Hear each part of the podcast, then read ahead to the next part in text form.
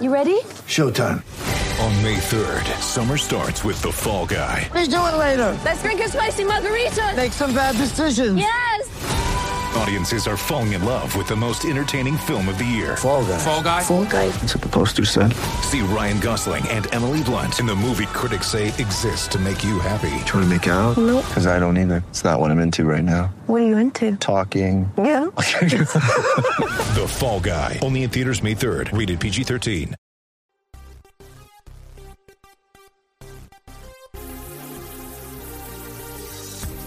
You're listening to the E2C Network, podcast by Auburn fans for Auburn fans.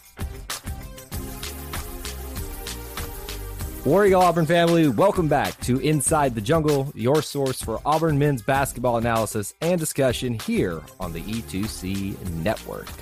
Today on this episode, we're going to be breaking down an Auburn Tigers win, a huge upset victory for the Auburn Tigers over the number 12 Missouri Tigers, 88 to 82 in Auburn Arena.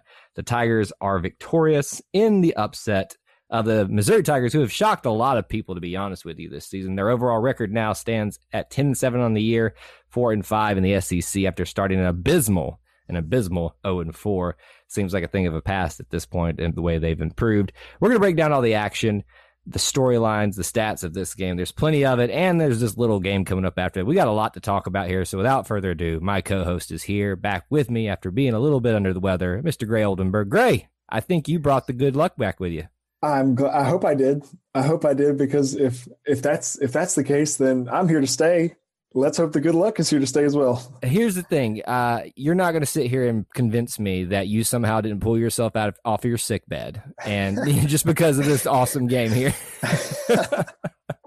you uh, you picked a good one to come back on, and I, am just going to say I, I just feel like you know that's not a coincidence that when you're feeling well, Auburn feels well and does really well. So I just think we could probably correlate that somewhere down the line there. Um, but we, like I said, we've got tons to talk about in this game, and uh, as we always like to do, you know, Justin Powell watch continues uh, on into eternity here, so we continue to, you know, think about him and and hope that we'll see him again soon. Uh, but he does sit out in this game, so great. You know, before we I even get into how the game actually broke down for folks that weren't able to watch and and stories from this game, how are you feeling after this? After watching the Tigers, um, a little bit inspired is what I like to what I like to uh, correlate here. Uh, this Auburn team, you know, they came out in this game uh, clicking on all cylinders. You know, dominating on both ends of the floor, especially on the defensive end. Um, and you know, we got uh, Sharife got in foul trouble, and it kind of changed the way the offense ran. You know, we kind of started looking like we did when we didn't have Sharife earlier in the year. And just we started getting a little flashbacks. Um, but I, I, mean, this Auburn team came out responded after Missouri went on their little run, and they beat a very good Missouri basketball team on their home floor to get in the start uh, down the stretch here. Here we go. Yeah, it's it's really inspired is a good way to phrase this here because you know we've seen the flashes, we've seen what Sharife Cooper do, the difference he makes for this team even before this game. But th- tonight felt different, and it's easy to feel that way when you get a huge victory like this on your home court, even in a COVID 19 era where there's not to, a lot of fans in there. And it sounded like there was a lot more in there. In fact, someone commented to me in, in a little GroupMe that I had is like, does the floor look brighter to y'all? I don't know if it's just the, the, the thrill of this game right now, but the floor looks brighter to me for some reason. Uh, but it definitely has the feelings at the pretty much midpoint of the season of the downhill stretch now and a huge momentum swing going into that downhill stretch. And it couldn't have come at a better time against a ranked Missouri team and who's coming up next, the number two Baylor Bears, we'll talk about in just a second. So the game flow for everybody that was not able to watch or listen out there essentially was like this. The first half, Auburn came out ready to take on the upset with some good offensive um, production, but fouls, especially to Sharife Cooper, allowed Missouri to surge back, almost taking the lead leading into halftime, but Auburn maintains 39 to 35. The problem was that Missouri surged back, continuing that surge from the end of the first half in the second half, and was able to get a lead for a little while. Auburn fought back behind Sharife Cooper, literally at some points taking it into his own hands. And a few, a few scary moments there was able to maintain the, the lead and get the win in Auburn Arena over the number 12 Missouri Tigers. So first off, let's, you know, let's give a little credit to our opponent here. As you've already said, this is a very good Missouri team. And we kind of were skeptical about that at the beginning of the year, Gray. But what do you like most about the Missouri team? This is a very experienced Missouri basketball team. They returned 88% of their scoring from last year. That's something that like a team like Auburn cannot relate to. You know, losing 84% of their scoring production from the previous year. But this is a very experienced Missouri team and a very talented one. And I, I really like Cuonzo Martin. He's a great coach. Yeah, he's a very good coach. And it, it, this team for Missouri, to me, feels a lot like the team Auburn had last year, where, yes, they lost to Jared Harper, they lost to Bryce Brown, but they returned so much in experience and then scoring ability as well. Granted, it's it's tough to replace who they had to that year, uh, but there there's some parallels there, and it's kind of the interesting situation. Now you've got a program in two different places that really hasn't seen a lot of players leave early from Missouri. They haven't like maintained a trajectory. They've kind of gone up and down over the last couple years where Auburn's just continuing to climb and then starting to just be a pipeline to the NBA. And, and by proxy, it's a good problem to have since, you know, you're not able to keep people around that long. At this rate, Sharife Cooper will be gone the next game the way he continues to go. Is there any way we can convince this kid to stay one more year? I mean, I, I recruiting no recruiting violations being you know asked for or warranted here i'm just saying what can we do to convince yeah, this kid to if stay I if I am Jabari Smith or Trey Alexander, my first recruiting pitch is Sharife Cooper. if that's the first guy I go talk to, and I'm like, Sharife you come back next year, we're gonna go make a national championship run. So literally you're asking the recruits to recruit the player that's yes, currently here. absolutely.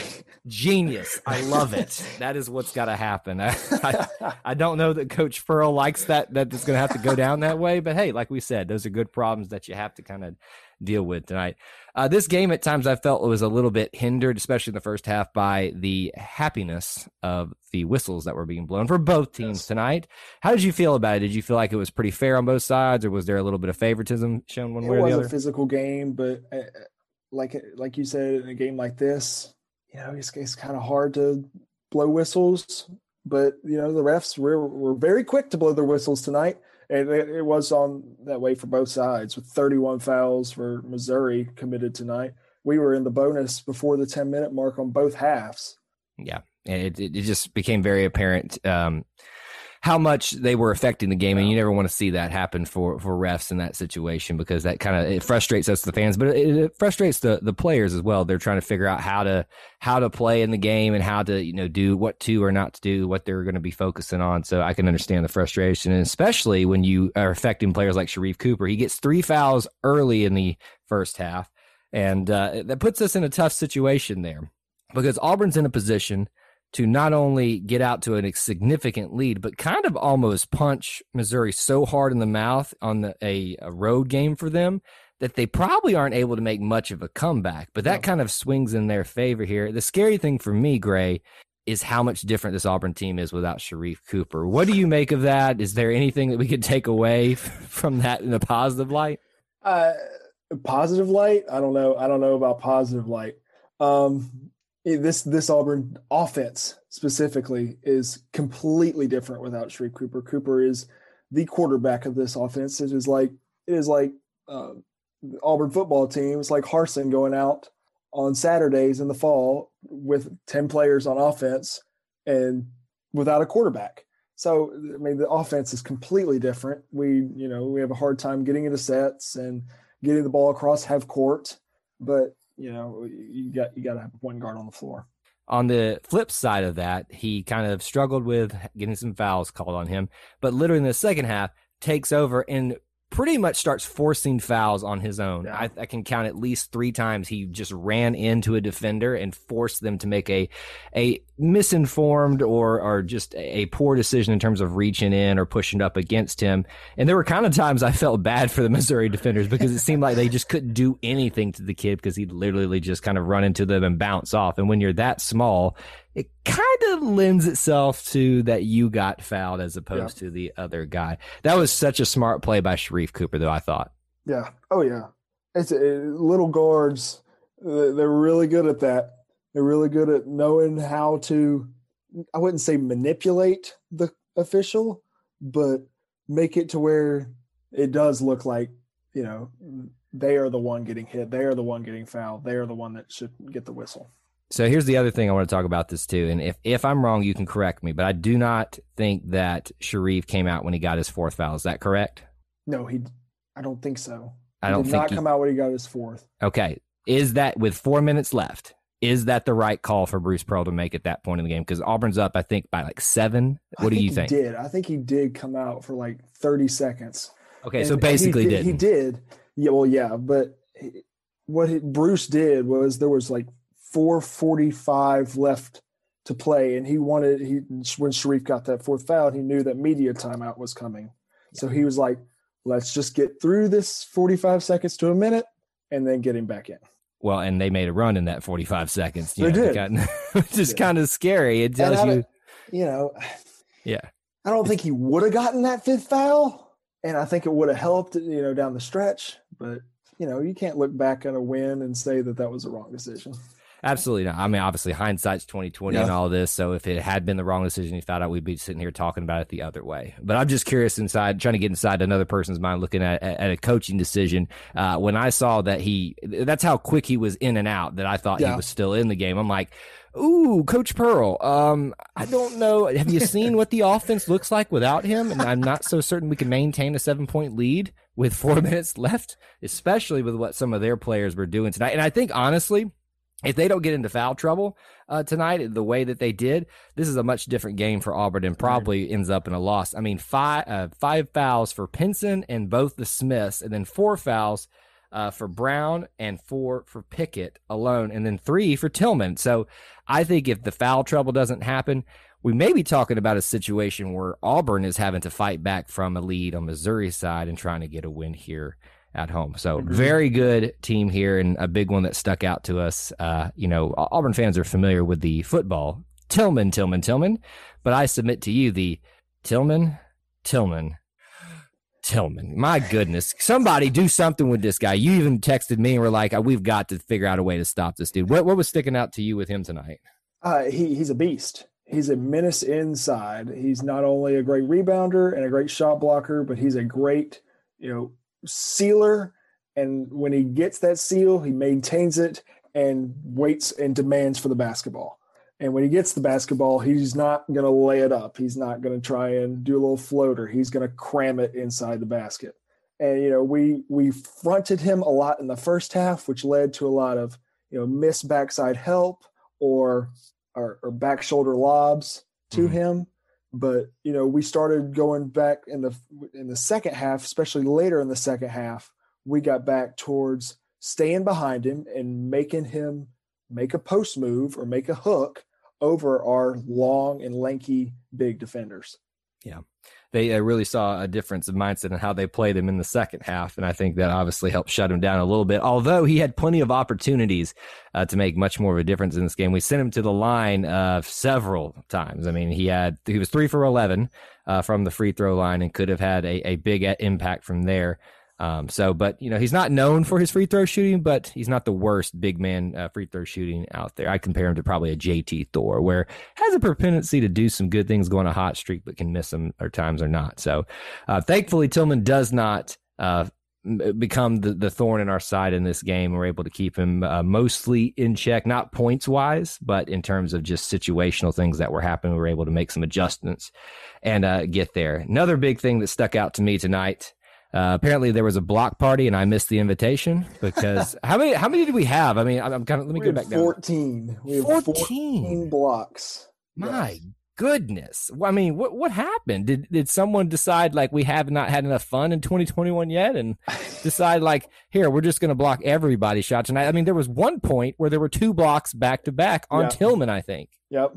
Yeah, absolutely. And uh, look, those blocks that came inside.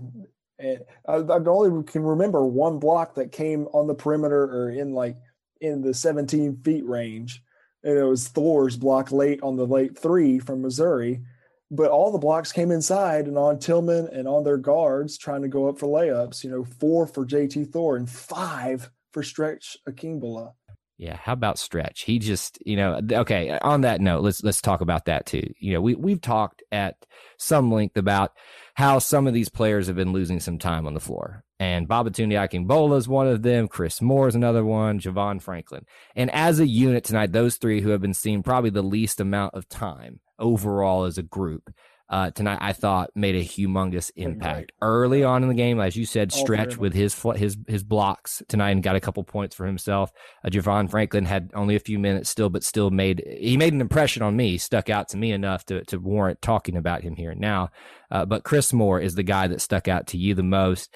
And wow, way to just take advantage of when you're given an opportunity. What do you think about his play tonight? Absolutely, absolutely. Knowing that your point guard can get it to you and get it to you in your shooting pocket. So stay ready. And Chris Moore did exactly that three straight times tonight for three. It was beautiful, beautiful. Yep, he definitely he played well last game too, if I if I remember correctly. So that's two great games in him in a row. And I think the bigger story behind this is how Sharife Cooper makes other players better, yeah. and that's the mark of a great point guard, but a great player. It's one thing for you to be great and do the things that you can do. But if you can bring everybody else up to your level, we've talked about how Sharife has made uh, Cardwell a lot better in terms of his everybody else, the whole team. Exactly. The entire program is different when he's on the floor. Yeah, night and day difference. And as we talked yeah. about earlier, the offense just looks completely different when he's there. Hey, Auburn fans, I want to take a quick timeout from this episode to bring your attention to something very special.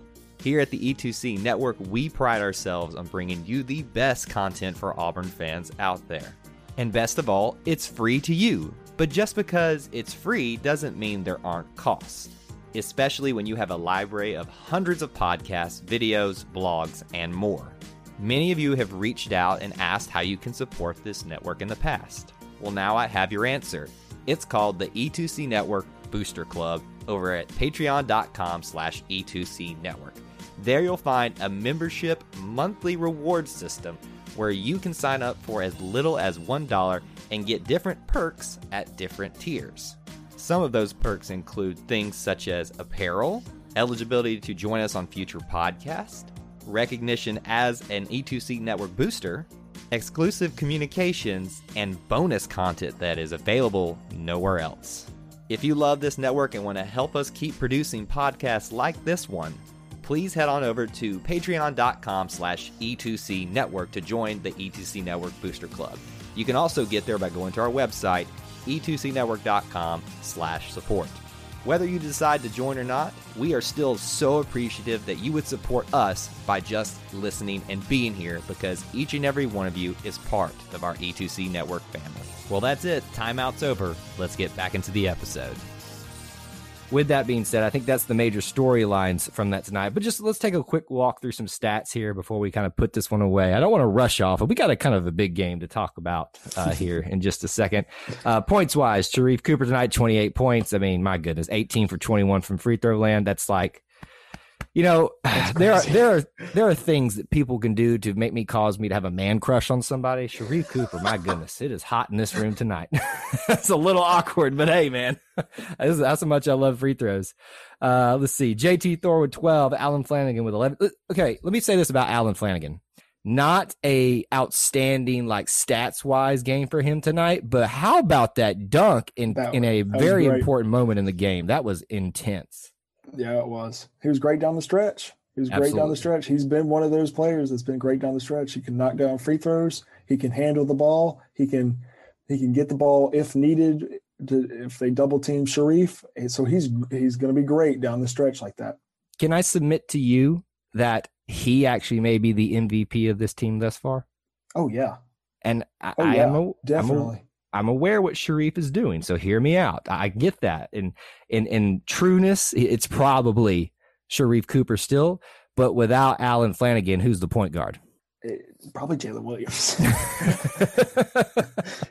Probably so at that point. I don't know. I don't know. Let's let Cardwell dribble it up the floor. We oh, please. I, I love me some Dylan Cardwell. He he he's the type of guy I would have been so energetic to be out there that you're almost awkward. And and he's doing great. Like don't get me wrong yeah. about the dude. But if he becomes that that's that's almost as bad as Simeon Bowers running point.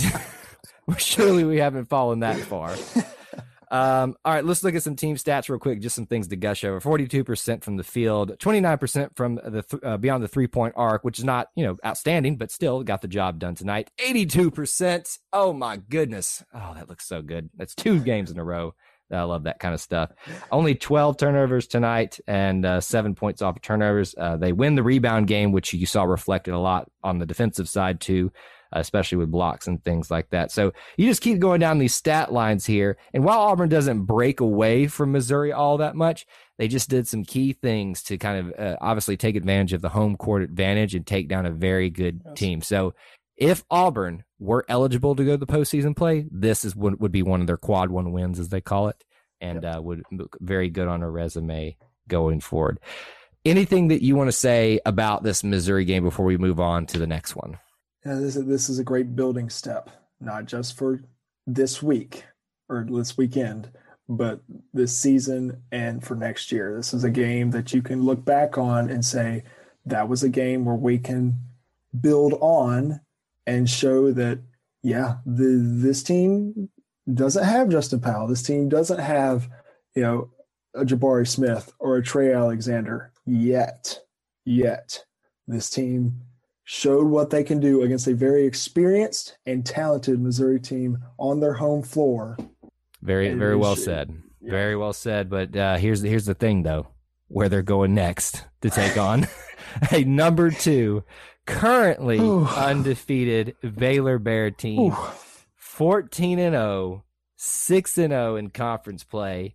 Uh, the game is at 3 p.m. Central Time this Saturday, the 30th, on ESPN, a very important slot in, in game day on Saturday and, and on the marquee channel. So everyone's going to be paying attention to this one. So Auburn can either choose to make a statement, even if they don't get the win, to show that they're able to compete, or they can get embarrassed. Problem is, it's in Waco, Texas. And uh, it's it's going to be tough. Now they are playing uh, Kansas State tomorrow, I believe. Yes, or after this point, so at some point they're playing Kansas State but before we see them again.